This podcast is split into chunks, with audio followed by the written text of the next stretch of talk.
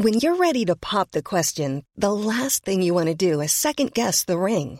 At Bluenile.com, you can design a one of a kind ring with the ease and convenience of shopping online. Choose your diamond and setting. When you find the one, you'll get it delivered right to your door. Go to Bluenile.com and use promo code LISTEN to get $50 off your purchase of $500 or more. That's code LISTEN at Bluenile.com for $50 off your purchase.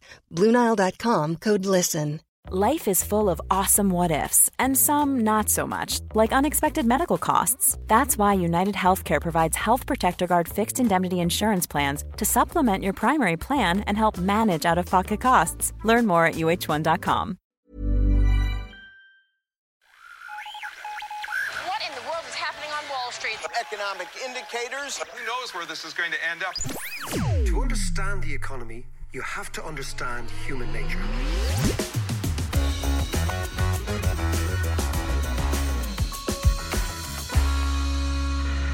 How you doing there? It is the podcast. You know the story. We're going to make economics as comprehensible, free of jargon, and hopefully relevant to all of our lives. I hope you've had a good week. I've had a bit of a fantastic week.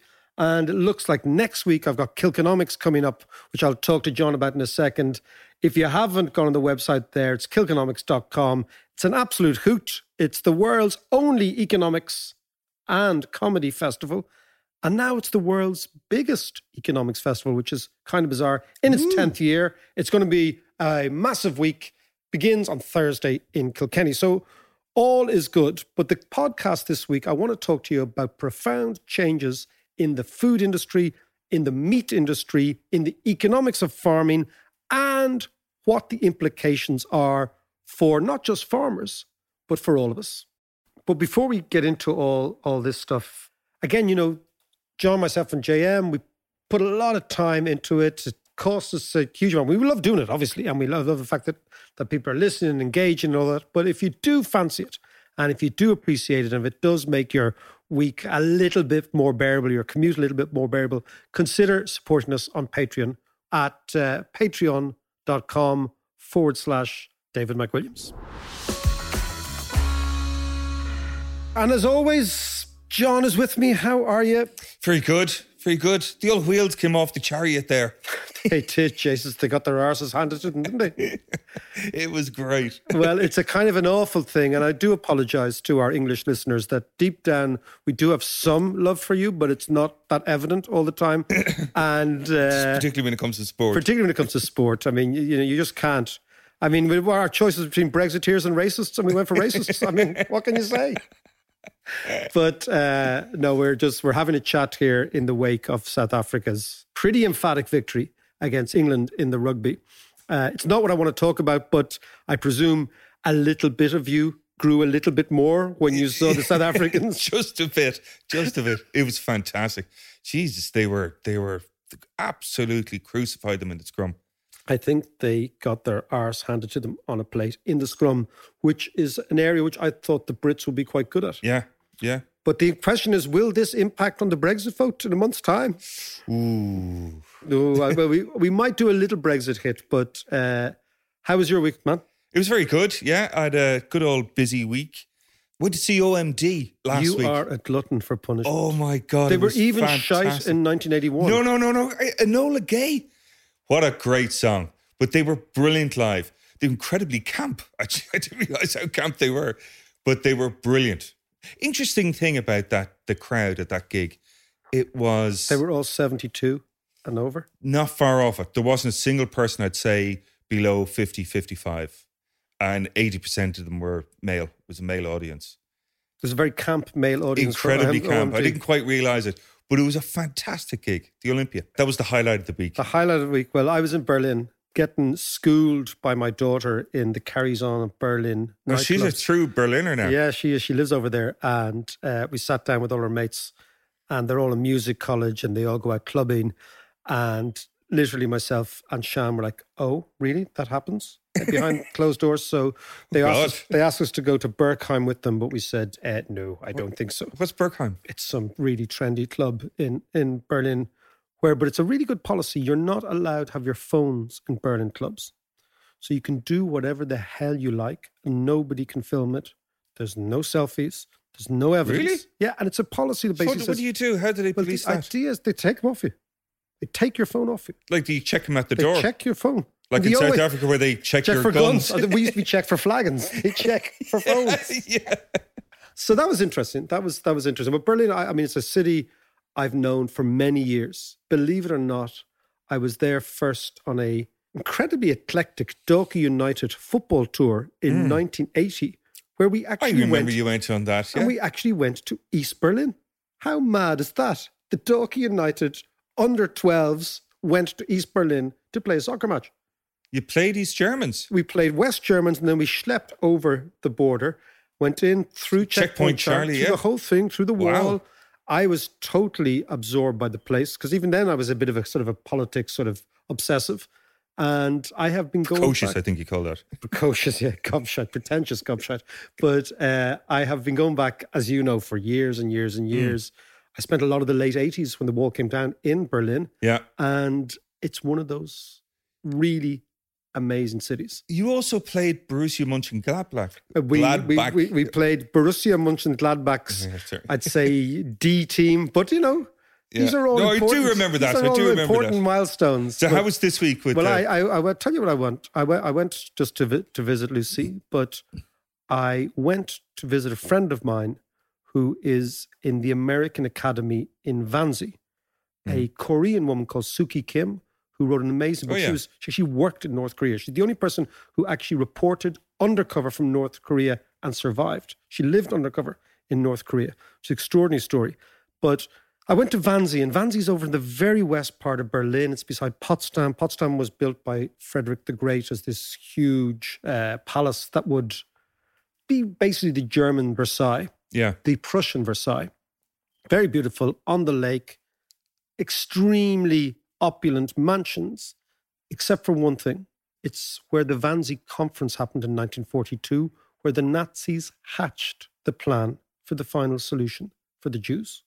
Right. And it's un, and you can go to the building that this there was 15 blokes came up with this final solution who who who was in that? That's well, Hitler. they, and- no, Hitler wasn't there, uh, Oh. but it was it was Goebbels was there, yeah.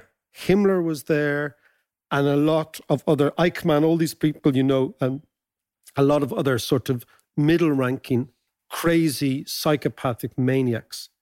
And what is really, really chilling, John, is you can read the transcript that they all signed, and it is this kind of like mechanical approach to how they were going to deal with the European Jewish population. Initially, and the worst thing is they have identified 11 million people and gone down to different countries, how many Jews live in each country. Wow. And initially, what they wanted to do was they wanted to move Jewish people, and they didn't care how they ended up or where they ended up, hmm. from Germany and the Reich, whatever, to these lands in Eastern Europe, out into Russia and Ukraine. And then you can see them going down through this unbelievably like, ridiculous, demented calculation that that was proving too much hassle. Moving them was proving too much hassle. They were proving to be difficult to move. And this is all written down. Yeah. So we'll kill them all. And it's all written down there in black and white. And they signed it. But was there a, one particular guy who went, you know what? Maybe we should execute. No, No. you have this this this language which is like the language of a manufacturing industry. Uh, it talks about problems, solutions, problems, solutions, uh, the efficiency of gassing people, unbelievable stuff. And so it gives you a. It's one of the most chilling places I've ever been, and I've been to Belsen many, many years ago, and I've seen, read a lot of this stuff, as I think many people listening will have read, and you Yeah. will have read yourself. But when you're there in this kind of 19th century merchant's palatial house, looking out on the uh, on the lake, and then you realize this is where it all started. Not started, because it's very, very clear when you go there that you would have had to have your head in the sand as a German not to know what was going on Mm. and not to expect what was going to happen to the Jews. Yeah. That was really quite kind of traumatic. And I think this is the weird thing about Berlin as a city that it's neither beautiful nor chilled nor opulent in the way other cities are. Berlin is a city which makes you think.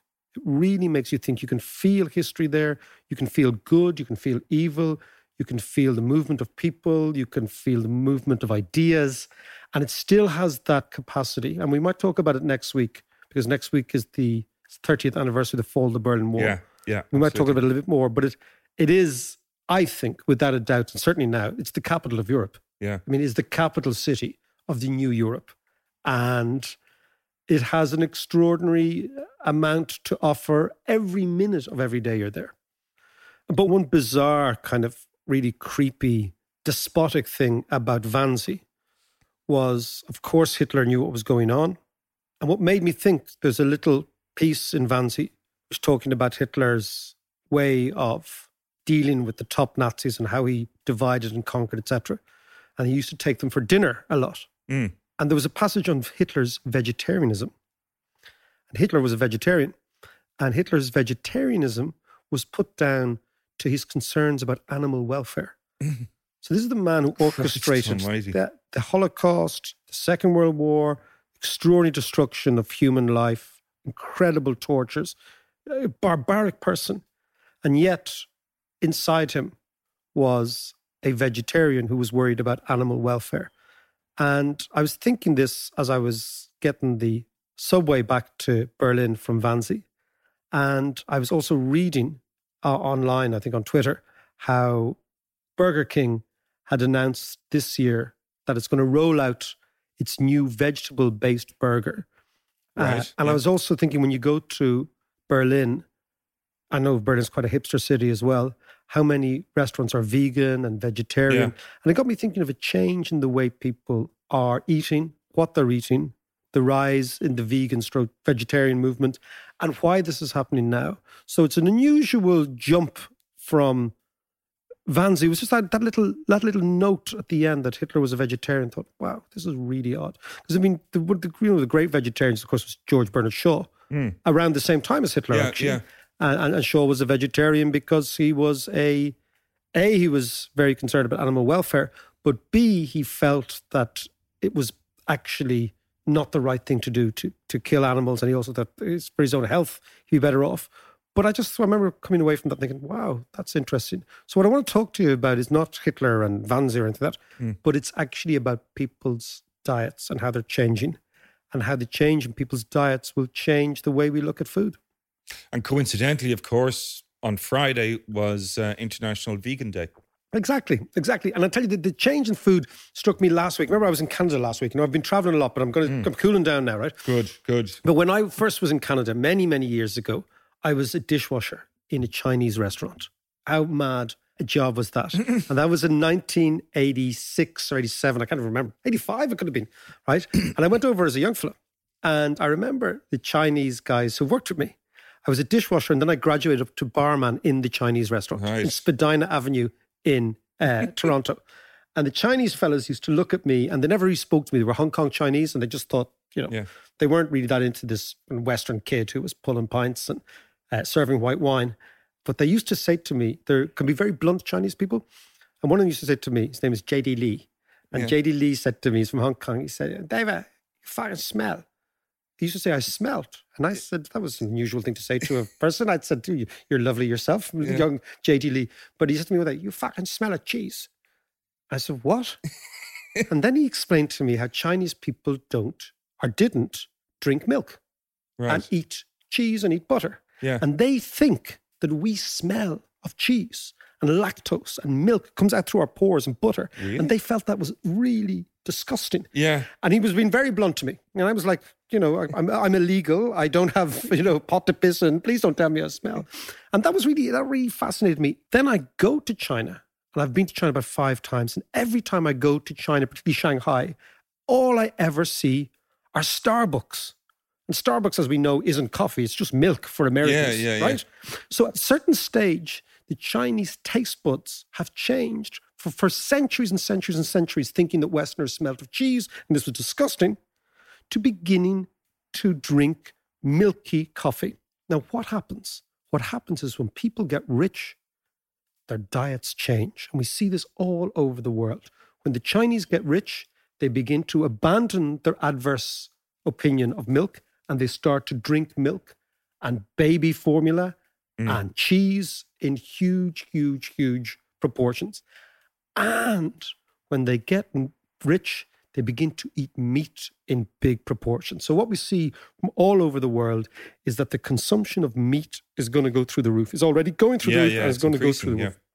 And as countries like China and India get richer, the middle classes will begin to eat meat. And the irony is that they are the original vegetarians, the Buddhists in India and the Confucians in China. Yeah. They are now turning into carnivores, whereas at the same time, if you go to Berlin, the original carnivores, the Western middle class, are turning into vegetarians.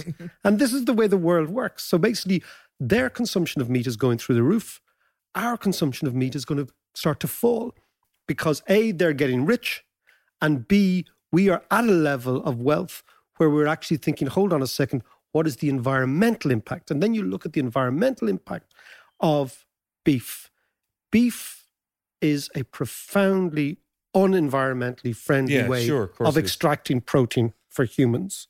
18% of all greenhouse emissions are not from cows farting, actually. They're from belching. I didn't the realize belching, that, yeah, right? yeah, yeah, yeah. 18%, right? 70% of all arable land in the world is set aside for beef herds. And about 50% of all production of corn and wheat based animal feed is for cows. And of course, massive water consumption because Yeah. unlike in places like Ireland where we have water, you've got to you've got to feed them, you've got to grow grass. So what you're seeing is the first big trend is that around the world, the poor countries are getting rich and they're dramatically increasing their beef intake. Mhm. The second big trend is the environmental impact of this is enormous, and this is affecting how Westerners regard meat. The third big trend then is because Westerners are both lifestyle conscious and environmental conscious, we are switching to vegetarianism much quicker than people think. So, for example, 10 years ago, Bord Bia says that 4% of Irish people are vegetarians or were vegetarians. Mm. Now it's 8%. That's a doubling. So, if that were to go on, that's a big change. I'm not talking about veganism, I'm talking about vegetarianism. Yeah. And then the other thing that struck me is the reason that Burger King are bringing this stuff in is the science has now got to such an extent that you can mass produce plant based meat alternatives and you can put them on menus of hypersensitive consumers. And Burger King think they're going to make money on this. And they probably think they're going to get a kind of a halo effect in the West of being closer to the environment. So these things fascinate me right now. Yeah. So, and of course, if Burger King do it, then it'll have the domino effect. Like McDonald's will follow. So, come here. Are you you're saying then that we're on the cusp of a paradigm shift where it's going to change the way we eat, change the way we farm, the economics of farming and agriculture around the world? Absolutely, and you, I can really sense this. You know, when I and because I travel around a lot, I'm always observing and writing hmm. little notes. And It's that time of the year. Your vacation is coming up. You can already hear the beach waves, feel the warm breeze, relax, and think about work. You really, really want it all to work out while you're away. Monday.com gives you and the team that peace of mind. When all work is on one platform and everyone's in sync, things just flow wherever you are. Tap the banner to go to Monday.com. Hey, I'm Ryan Reynolds. At Mint Mobile, we like to do the opposite of what Big Wireless does. They charge you a lot, we charge you a little. So naturally, when they announced they'd be raising their prices due to inflation, we decided to deflate our prices due to not hating you. That's right. We're cutting the price of Mint Unlimited from $30 a month to just $15 a month. Give it a try at mintmobile.com slash switch. $45 upfront for three months plus taxes and fees. Promo rate for new customers for limited time. Unlimited more than 40 gigabytes per month. Slows. Full terms at mintmobile.com. Wow. Nice. Yeah. What you're hearing are the sounds of people everywhere putting on Bombas socks, underwear, and t-shirts made from absurdly soft materials that feel like plush clouds. Yeah, that plush. And the best part? For every item you purchase, Bombas donates another to someone facing homelessness. Bombas. Big comfort for everyone. Go to bombas.com slash ACAST and use code ACAST for 20% off your first purchase. That's bombas.com slash ACAST. Code ACAST. Thinking about uh, what's going on, I can really see this shift. So you think those Chinese people I knew who used to say we, we smelt of cheese and they're now gobbling cheese as if there's no tomorrow and they're and baby formula and milk and whatever. So they've they've already shifted. Yeah. Okay. Their tastes have already shifted. Beef, we know exactly the same. They've already shifted. But at the same time, we're shifting away. And it's like it's almost like a perfect storm. All paradigm shifts. They can't just be one thing. They need to be three or four things come at Yeah. the same time. So the first one is environmentalism here. The second one is massive demand over there. The third one is the uptake in vegetarianism, maybe as virtue signaling for some people, but what you're not seeing is you're not seeing so much vegetarianism now. But if you look at data, particularly in the United States, of people under the age of 25, a thing called flexitarianism is now very, very Yeah, prevalent. Over yeah. a quarter of American kids describe themselves as flexitarians. Which is- just give us a which is, which means is I'm not really a vegetarian. I'm not really a vegan. I'll eat a little bit of meat, but you know what? I'm going to eat a lot less than my parents ate. And then you have stem cell technology. So STEM technology is really being championed in the United States, but also in the Netherlands. Yeah. And I'll give you one idea here, right? The Netherlands, a research team in the Netherlands, who are already creating synthetic meat, say that from the cells of one cow can produce 175 million quarter pounders. So this is the Wow. stem cell, right? That would take you 450,000 live cows. So you can see the, the huge change that's going to happen. This is just growing meat This in is a growing lab, meat in a as opposed to the plant-based burgers. So, so there's two things going on. Yeah. One is the growing meat in a lab, which is basically saying, look, we can, with stem cell research now and production processes in a lab, we can grow meat. Mm. We can identify the proteins and grow them. And if we do that, the upside is enormous in terms of the amount of meat you can grow from one cow's cells. The plant based stuff goes one further. And this is a company called Impossible Meats in the United States, Yeah, or I've heard Beyond Meat these and these ones. And they say, you know what? We are creating right now, and this is what Burger King has bought into a plant based meat synthetic that feels like meat, tastes like meat, smells like meat, looks like meat, Mm. all these things. And this has changed everything. So you've got this perfect storm which is coming right now of science, environmentalism, a change in people's perceptions of how they eat, what is kosher and non kosher to eat. I mean that in the more eclectic sense. All of this is coming together and it has profound impacts, not just for economics, but for society, because our societies have been driven and influenced and manipulated by the interests of beef producers for hundreds of years. But actually, I also wanted to get on to, from an economics point of view, what we talked about before is our friend Schumpeter. You know, if this is creative destruction in the food world, in the burger world in particular, they're still following the burger example. I don't understand why there isn't a whole new line. Like in the in the way like the car was a much better horse sort of idea. Exactly. Right. Exactly. Well, I think that I think that uh, we're at the early stage of something. Mm. Okay, and something really big. At the moment, plant-based and synthetic beef or meat is one percent of global consumption. It's about one and a half billion in Europe, Mm. whereas Europeans spend about 140 billion odd on meat every year. But if you look at, for example, this morning I had a coffee with oat milk. Okay. 10 years ago, oat milk, soya milk, all these plant based milks were less than 1% of American and European consumption. Yeah. They're now 15% of milk consumption. And, and, and they're not like milk. You can see oat milk tastes a little bit different, right? Yeah. Sweeter, But isn't it's it? a little bit sweeter. But my point is that very quickly, without anybody really thinking about it, people in the West have started to drink significant amounts of milk substitute Mm. and they feel virtuous by doing it. This is the interesting thing. So, if you can imagine, the, one of the great things about science, it's kind of the scary thing about science, but it's the great thing about science is that science is able to make incremental improvements every second. Whereas you can't do that in agriculture.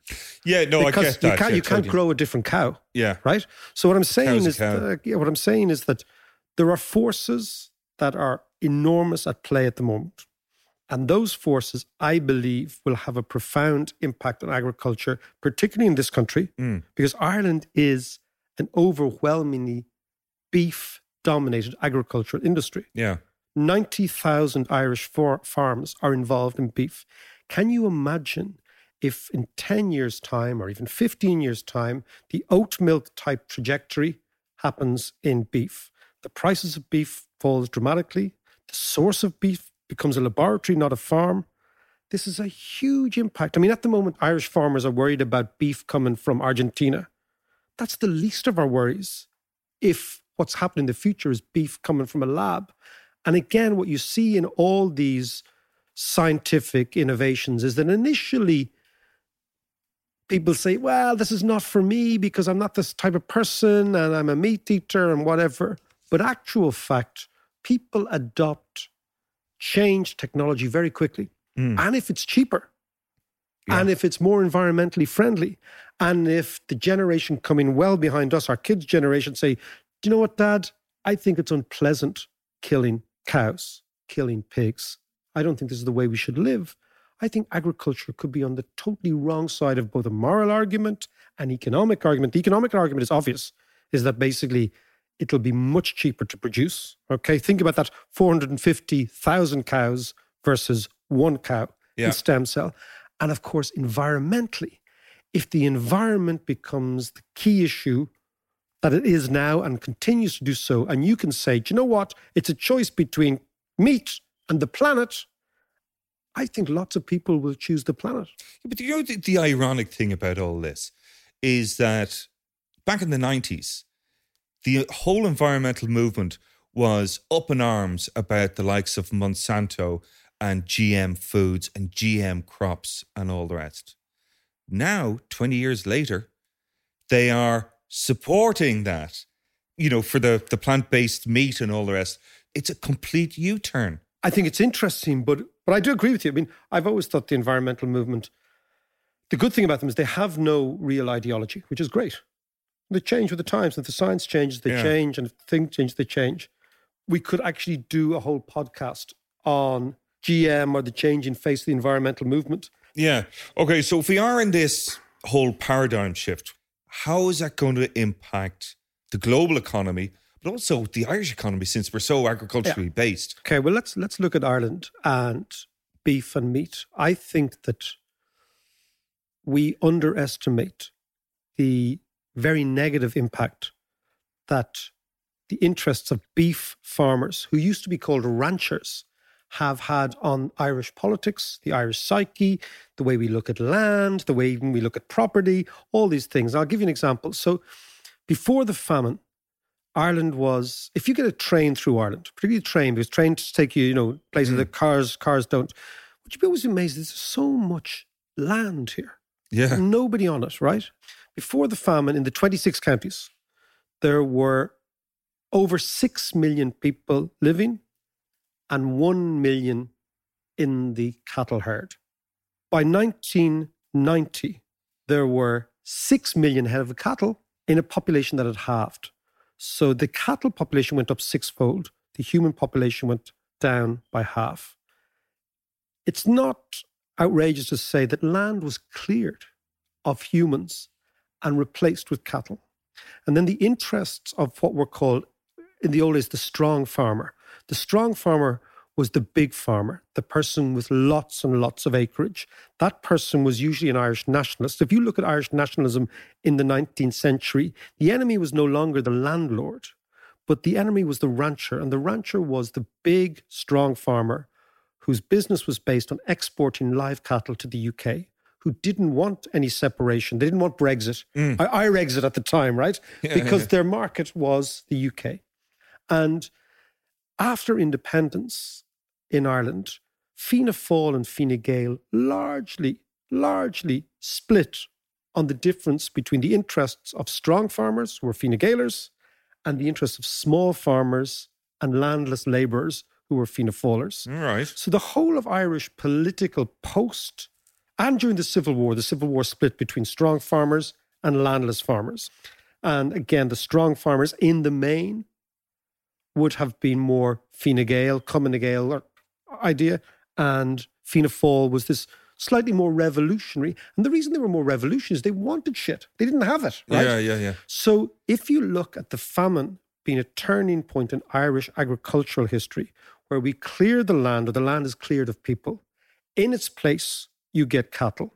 The cattle are then raised in Ireland and exported to England. This becomes the economic model of the country. This is why the field in J.B. Keane is interesting. There was no reason to want to have a field unless you had cattle on it. So suddenly, the impact of cattle and beef on the psyche of the Irish farmer changes profoundly because a field is worth nothing. I mean, you're not, you know, of course, yeah. you're not going to play soccer on the field, right? Yeah. Unless you have cows to put on it, the field is worth nothing, right? So the whole bias of Irish society shifts from an overpopulated country where land is used, potatoes are grown, and people live off the land that way, to an underpopulated country like the Pampas in Argentina, where you have large stretches which are run by the interest of cattle farmers. Mm. They become the dominant political class. Then they become the backbone of Fine Gael. They become the backbone of conservative Ireland. They become the ballast of the right of centre in Ireland. Then you see them emerging again in the European Union when in 1973 all of Ireland's interests were harnessed in the interest of agriculture as opposed to fisheries, for example. But that was only that was our main industry. That was our main industry. But that the, and tourism. But the question is, if it's your main industry for 150 years, if it dominates rural sociology, Mm. like I remember my granny years ago in Cork, you know, the strong Fine Gael farmer was the he was the, the he was like the dog with two dicks. He'd walk around everywhere. My granny had a, had a bar and he'd have his little place on the side. You know, Irish Yeah. Irish bullshit, kind of sociological snobbery, yada yada yada. So, but at the core of all this is beef. Mm. And then, of course, we go into the common agricultural policy. And who do we support most? Our beef and our dairy farmers. They are the backbone of all our negotiations. And of course, what preserves farming is property rights. So we get this land obsession as well. Back to the land. Exactly. And now we have this crazy situation where our constitution protects property rights over and above property usage. And when I see it, it all comes back to this trauma after the famine, this deeply jaundiced agricultural system based on beef, which rewards large farming, and ultimately our whole EU obsession in negotiations has been on agriculture. So much so now that Irish beef could not survive without these massive EU subsidies. Yeah. It's been estimated that 90,000 Irish farms out of 140,000 are beef farms. And of those, 60% would be bankrupt in the morning without the subsidy. So we have leveraged and harnessed our whole agricultural economic policy onto the interests of beef farming, which is unproductive even in the country Ireland, where grass grows for free, where the major yeah. input. So what you see in this beef bias has been an entire political, sociological, rural infrastructure biased towards one industry. As a result of that, John, if these global trends are right, and if Western Europeans are going to reject meat because of environmental concerns and animal welfare concerns, and if science, and it's not American science, it's Dutch science, is producing these beef alternatives, we could have a profound shock to agriculture coming here in the next couple of years. And that shock is going to be driven by the interests of European consumers.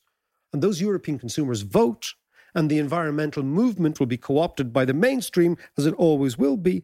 And suddenly we will see a shift away from supporting beef farmers to supporting vegetarian, vegan lifestyles, and beef farmers will end up being the enemy in a sort of a new ideological battle between more virtuous, vegetarian driven, plant based driven, environmental friendly ways of living and eating. Because as you've always said, eating is the most elemental thing we do, Mm. right? Vis a vis what will look like serial polluters who are on the wrong side of an epochal idea about animal welfare and the environment. And that could be coming down the track. But that could be a really good thing. That could be a huge Not if you're an Irish farmer. well, well, the thing about Irish land is that it's so much of it is so fertile, apart from out west, that it's perfect for crops, as opposed to. I mean, you mentioned the pampas earlier, which have you know huge herds of cattle out there. You can't grow crops out in that kind of scrub land. It's not suitable for crops, but Irish land is. Well, if you look again before, So it could be a huge opportunity. Before the famine, the three most significant crops in Ireland barley, Mm. potatoes, and oats, which grow all the time in Ireland. That has changed dramatically because of what I would call the ranchers, okay, the landed class in Ireland. But if you look at, and let's come back, if you look at these huge trends that are happening, if you take on board the lifestyle changes of the under 25s, if you look at the environmental implication of continuing to eat meat the way we do, it all suggests to me that maybe the biggest change coming in the next 10 years is going to be a battle not over fiscal policy or monetary policy or regional policy, but over what we put into ourselves as humans. It'll be a massive battle over food. And at the vanguard of that battle will be a battle over meat. Thanks very much for listening. I hope you enjoyed it. Now, before we let you go, I want to give you a sneak preview of some premium content which you can access via Patreon. Peter Frankopan, ladies and gentlemen. that one of the ways that the Chinese are trying to work that out is to say we're going to do the Belt and Road Initiative. We're going to rebuild the Silk Roads that's going to allow other people to connect into this happy world where all of us in Asia get along with each other because we don't have problems about religion and division and cooperation and so. We won't mention the Uyghurs and so on. The Chinese, they don't, they edit that bit out. But they try to create a structure to say we're stable and Europe and the West has always been difficult and dangerous. And I think we need to confront there's some there's some truth in that, and we now need to start working out what is our reply, what's our response. If you enjoyed that, you can hear the full episode and much more by joining us on Patreon, which is patreon.com forward slash David McWilliams. See ya.